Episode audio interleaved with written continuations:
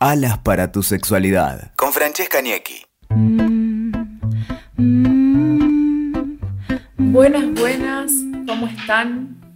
Y hoy estamos nuevamente en esto que llamamos Alas para tu sexualidad. Un podcast que nos invita a sacarnos la mochila, levantar vuelo y volar bien alto para liberarnos y mirar desde arriba todos esos mandatos, todos estos estereotipos y esos tabúes que rodean a la sexualidad. Y hoy tengo el agrado en esta tercera temporada de tener por primera vez a un amigo y compañero de altavoz. Él es Beltrán. Y Beltrán es activista con todo lo que tiene que ver con los estereotipos de género, los estereotipos de cuerpos. Así que me parece que está buenísimo hoy tenerlo a él acá para poder sacarnos un poquititos los mandatos que tienen que ver con la sexualidad y los cuerpos. Así que bienvenido, Beltrán, un placer tenerte hoy. Gracias, Fran. La verdad que es un placer también poder generar otros espacios de diálogo con vos, a pesar de los tiempos que normalmente tenemos en la tele, que son como muy tiranos para poder abordar todo con la sensibilidad que amerita. Y bueno, nada, un placer, muchas gracias por invitarme.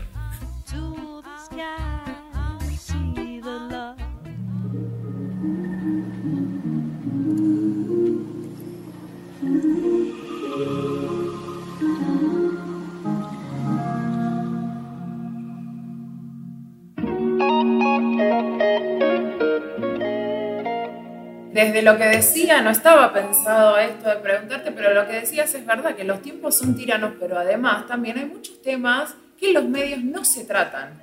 Así que, ¿cuáles crees vos que son, desde lo que vos militás, cuáles son los temas que crees que falta muchísimo hablar en los medios de comunicación?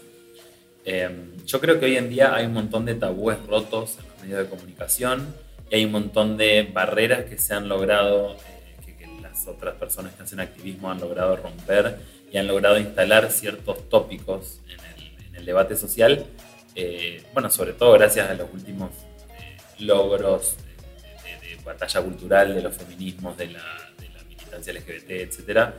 Pero lo que no se ha logrado todavía romper es todo lo que es tabú. Generalmente siempre es tratado queriendo como quitarle la seriedad que amerita, ¿no? Como quitarle la seriedad, no en el sentido de una seriedad, ¿cómo decirlo? No es una seriedad de misa, no es una seriedad como una solemnidad, no es ese tipo de seriedad, sino seriedad en el sentido de entender las consecuencias que tiene hablar en un medio masivo sobre un tema específico. Entonces, a mí lo que me pasa como activista es que veo que se habla de gordura, veo que se habla de activismo gordo inclusive, veo que se habla de identidades queer, de personas trans, de personas LGBT, pero el mainstream, o sea, los espacios que más construcción de sentido tienen para el resto de la sociedad, los que más perforan el sentido común de la gente, siempre hay sorna, siempre hay burla, o siempre hay como una culpabilidad, o peor, a veces hay como una sensación de que hay que relevarle la culpabilidad al televidente, ¿no? Que no hay que hacer sentir culpable al televidente afrontándolo a sus discriminaciones, a las violencias que el televidente alguna vez ejerció sobre otras corporalidades. Entonces como que siempre se intenta, nada, el pesar se lo termina llevando la persona que está ahí representando a la comunidad gorda, a la comunidad de personas queer, y no se lo termina llevando el televidente, que tiene que tragar profundo y decir, me acuerdo de esa vez que me burlé de tal persona. Entonces la televisión siempre, bueno, obviamente por una cuestión de tirano sistema del rating, de tratar de hacérsela fácil al televidente, y si hay algo que no es fácil es de construirse. Totalmente, y de hacérsela fácil al televidente, y también que te escuchaba a vos hace poco, ayer creo que fue, en una entrevista que estuviste haciendo en vivo con varias activistas gordas también, que decían esto de que muchas veces aparecen en los medios, ¿no?, figuras a hablar del tema de todo el tema de los estereotipos de los cuerpos y demás. Por ejemplo, hoy en día está pasando bastante, y que parece ser como que los medios los ponen ahí como una moda de, bueno, ahora necesitamos poner esto para visualizar estas temáticas porque está de moda hacerlo, y no realmente porque sea un interés propio y algo que estamos deconstruidos, y entonces lo estamos haciendo por eso. No, claramente, y además no estamos deconstruidos, ¿no? Como que los medios todavía siguen leyendo las cosas en pares dicotómicos y pares, nada, opuestos, como que es estar deconstruido o no estar deconstruido, ¿no? Y en realidad eso quita toda la posibilidad de un punto medio, de decir, bueno, estamos en vías de, estamos preguntándonos cosas, estamos equivocándonos, pero al mismo tiempo en esa equivocación tratamos de hacer un parate y evaluar los errores. No pasa. Y tampoco pasa, bueno, tampoco pasa de realmente entender de qué es representación y dignidad la combinación que reclamamos. Porque representación es romper la barrera de la invisibilización, de decir, yo estoy en mi casa, soy un niño gordo creciendo, me veo en el espejo, veo un niño gordo, veo mi cuerpo, eso me muestra quién soy. La televisión, desde los 90 y hoy en día las plataformas, nos muestran el mundo, si estoy en mi casa obviamente, más ahora en el contexto de pandemia, y en ese mundo que muestran, 90, 80, 70, no había gente gorda. Y si la había, era el bufón medieval, o sea, el que se burlaba de sí mismo, inclusive con humor físico. Me acuerdo de Larry, de los tres chiflados, me acuerdo de, bueno, históricamente, ¿no? Todas las películas, típicas películas bañeros 1, 2, 1200, siempre había alguna personalidad gorda, sí, una persona gorda de quien burlarse. Y yo no hago revisionismo histórico al respecto. Digo, si hoy en día estamos queriendo romper esa barrera de invisibilización, hagámoslo pero con dignidad. O sea, pongamos gente ante la pantalla donde alguien se pueda sentir representado, pero no pongamos a alguien para que siga haciendo el hazmerreír, inclusive desde sus propios mecanismos, ¿no? Poner una persona gorda... como Darío Barassi, que yo no tengo un problema personal con él, tengo un problema con la dinámica de la televisión que lo lleva a él a hacer constantes chistes sobre su gordura y no entender que por decantación todas las personas gordas que están viendo la televisión se sienten burladas. No es solamente él en su libertad de burlarse de sí mismo por ser gordo. Cuando uno se burla de la identidad que representa, se está burlando de todas las personas que están del otro lado de la pantalla. Entonces hay una falta de respeto al televidente pensando que el televidente es delgado, ¿no? O que el televidente no se va a sentir ofendido. Claro. Totalmente. Y hablando de esta invisibilización que vos decías de los cuerpos, ¿qué pasa con la invisibilización de los cuerpos en la sexualidad? Porque uno piensa cuando buscas en internet, cuando empezás a ver figuras de todo lo que tiene que ver con la sexualidad, siempre hay determinados estereotipos de cuerpos y que en líneas generales no incluyen a determinados... Sí, la diversidad corporal. Totalidad, no vemos personas en silla de ruedas. Total. Como para pensar algo así, y las personas en silla de rueda existen, ¿no? Parece una obviedad lo que digo. A los mayores de 60 tampoco. Exacto. A menos que sea en espacios nuevamente, ¿no? De fetichización, en espacios donde se vuelve una cosa, ¿no? Sí, un después viejo. Te voy a preguntar de ahí, de la fetichización de los cuerpos, porque también... Pero, bueno, esto no es el título de este podcast, o sea, sí. Permitime protestar al título del podcast, pero no protestar a la persona, con todo el respeto que mereces, de que vos lo pusiste al nombre, porque protesto ante la sociedad que instala un sentido común que precisa que hablemos de sexo gordo. Claro, como si fuera otra cosa. Uh-huh. ¿No? Como siempre hay un universal y un otro. Me acuerdo de, por ejemplo, Pac-Man. Nadie sabía qué sexo era Pac-Man hasta que a la versión mujer de Pac-Man le pusieron un moñito. ¿Me entendés? O las afeitadoras. Son afeitadoras hasta que sale la Gillette mujer. Rosa, perdón, claro. La marca.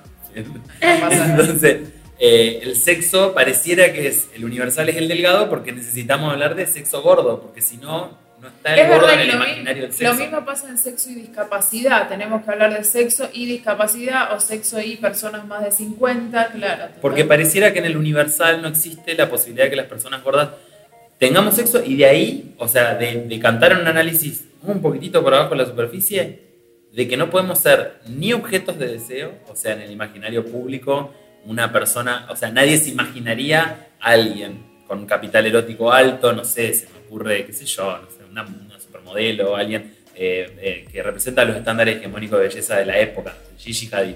Jamás se imaginaría a alguien que Gigi Hadid le pueda llegar a gustar un varón gordo, ¿no?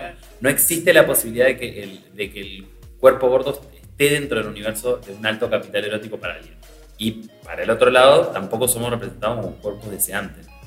O sea, el cuerpo gordo, o sea, la persona gorda está estigmatizada por pensar de que es vaga, que tiene mala salud, y encima está estigmatizada por pensar de que es como una especie de ente vaciado de sexualidad, que no tiene deseo.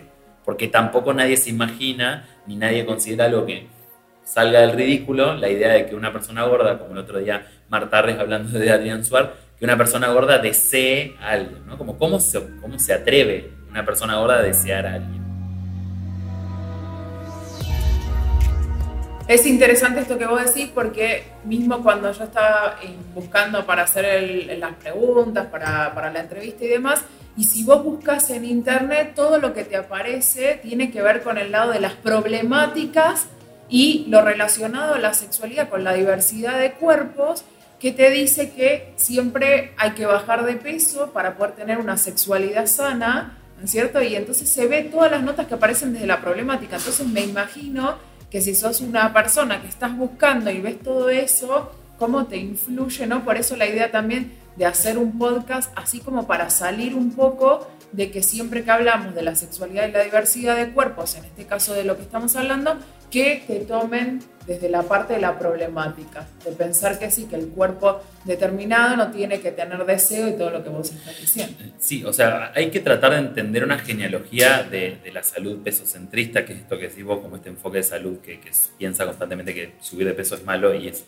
patológico de per se, y entender de que eso se ha instalado tan fuertemente, no solamente en el sentido común de la sociedad, sino en la industria médica, que vos hablás con cualquier alumno de medicina que está haciendo ese recorrido por las distintas especialidades que hacen, y te dicen en gineco, en neumo, en pediatría, en emergentología, en epidemiología, siempre el único factor de riesgo que aparece en todos los casos es sobrepeso y obesidad, ¿no? Me encantaría conocer los estudios y el sesgo de peso que tienen, porque la mayoría de los estudios científicos que dicen que sobrepeso o obesidad está relacionado con ciertas patologías, lo hacen desde una relación directa. Y relación directa no es lo mismo que causalidad.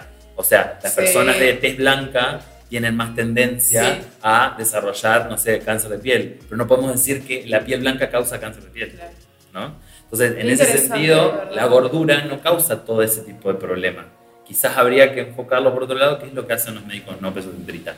Y en ese sentido, fíjate lo instalada que está, que la sexualidad, ¿no? O la sexología, sobre todo aquella que tiene un enfoque médico, aborda la gordura no como una identidad válida ni como una identidad discriminada, que sería muchísimo más interesante hablar de eso, o una identidad ficticiada, que es lo que vamos a hablar después, pero sino como una identidad patológica.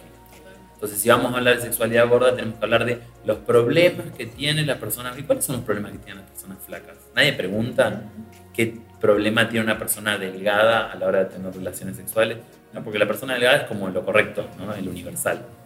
Sí, y aparte también las vivencias de cada uno, en realidad tiene que ver más con que una persona flaca o una persona gorda, que si se siente bien con su propio cuerpo puede tener una vivencia de la sexualidad totalmente plena, no tiene que ver, pero el tema está en eso, ¿no? En que cada uno de nosotros, flaco, gordo, en silla de rueda, con determinada edad, más joven, más grande, que se sientan bien con su propio cuerpo, que acepten su cuerpo, que lo quieran como es. Y ahí también, y además también estar con alguien que también sienta lo mismo, que te brinde las herramientas para poder hacer eso. Porque a veces pensamos que el amor propio es como una especie de línea de llegada, ¿no? Como tengo el objetivo como ciudadano del siglo XXI de amarme a mí mismo, y si no fracaso como ciudadano de esta nueva existencia. Y en realidad el amor propio no es una línea de llegada, es una parte, un camino, es una fluctuación. Hay días que no me banco, hay días que me miro al espejo y no me puedo ver, y hay días que me siento Diana Ross saliendo a la calle, viste, en taco. Entonces, en ese sentido, hay que quitar también un poco la responsabilidad de las personas de amarse a sí mismas y entender de que si no se está amando a sí misma alguien, es muy probable que su ecosistema de vínculos, que las condiciones que la rodean, le estén poniendo obstáculos para sentirse por lo menos a gusto con su autoestima. Después, amarte y sentirte bello es como algo un poco más frívolo, pero por lo menos tener una autoestima sana. Uh-huh. Totalmente. O sea, también esto de rodearte con personas, ¿no? que te ayuden a vivir la sexualidad también de una manera más plena. Bueno, ¿y qué más te gustaría decir con respecto a la sexualidad y a todos estos temas de los que venimos hablando, que crees que es importante como dejar en claro o remarcar de todo lo que venimos? Bueno, a mí me pasa desde mi vivencia personal que, siendo parte de la comunidad gay y siendo gordo, se me encasilló desde el momento en el que salí del closet como la obligación de pertenecer a esta zoología del mundo gay, ¿no? Donde cada uno tiene como un lugar, y no te vayas a correr de la comunidad de osos. que es una comunidad histórica, culturalmente en algún momento fue subversiva a la idea de los gays depilados, musculosos, femeninos y delicados, ¿no? Y planteaba como una cosa de, bueno, lo que más o menos nos imaginamos cuando tratamos de mezclar la idea de un oso y un ser humano, ¿no? Como un tipo rudo, ¿viste? Con pelo en el cuerpo, que le gusta la campera de cuero, las motos, el heavy metal, qué sé yo, o el leñador. Entonces todo este imaginario popular se te impone a veces cuando ingresas a la comunidad gay. No es que haya un instituto que te multa si no lo haces, pero se te impone de una forma, claro, como todo imaginario cultural se te impone, ¿no? La idea de que una mujer es así. Y me pasa a mí de que, bueno, dentro de eso, en un momento fue subversivo eso, hoy en día la verdad que abogar por una masculinidad viril no me parece para nada subversivo, de hecho me parece inclusive machista, sobre todo cuando es impuesta, y simultáneamente también te pone en un lugar de cosa, ¿no? Donde vos no podés tomar una decisión por vos mismo. No sé, una mujer se tiene que depilar las axilas, yo no puedo tomar la decisión por mí misma si fuera mujer de no depilarme las axilas porque es el imaginario impuesto. Claro, tiene que y ser. Simultáneamente, bueno, cuando perdés el carácter de persona y pasás a hacer una cosa, empiezan todas estas dinámicas de fetichización donde, bueno, estás ubicado en un lugar de la gente que le gustan las personas gordas, ¿no? Y pareciera que a nivel sensible y sexual solo van a desearte esas personas y no podés imaginarte por afuera de esa idea. Entonces realmente tenemos que también romper con la fetichización, porque hay gente que se me acerca y me dice, mi novio es gordo, yo no soy gordofóbico. O sea, no te lo dicen así, pero en resumen te lleva eso, ¿no? Y vos decís, no sé, yo realmente no puedo darte un certificado de no gordofobia porque te gustan las personas gordas. Aparte, supongamos, sos gay, te gustan los gordos, ¿qué pensás de una mujer gorda? ¿Qué pensás de Ashley Graham? ¿Qué pensás de modelos XL? ¿Pensás que son insalubres? ¿Pensás que son detestables, que son asquerosos? O sea, realmente la gordofobia es de construir todos los parámetros, no solamente lo sexual, me gusta tal cosa. Me gusta, no sé, las personas trans y por lo tanto no soy transfóbico, no sé. La verdad que realmente necesitamos llevar la deconstrucción un poquitito más afuera de esos pares dicotómicos.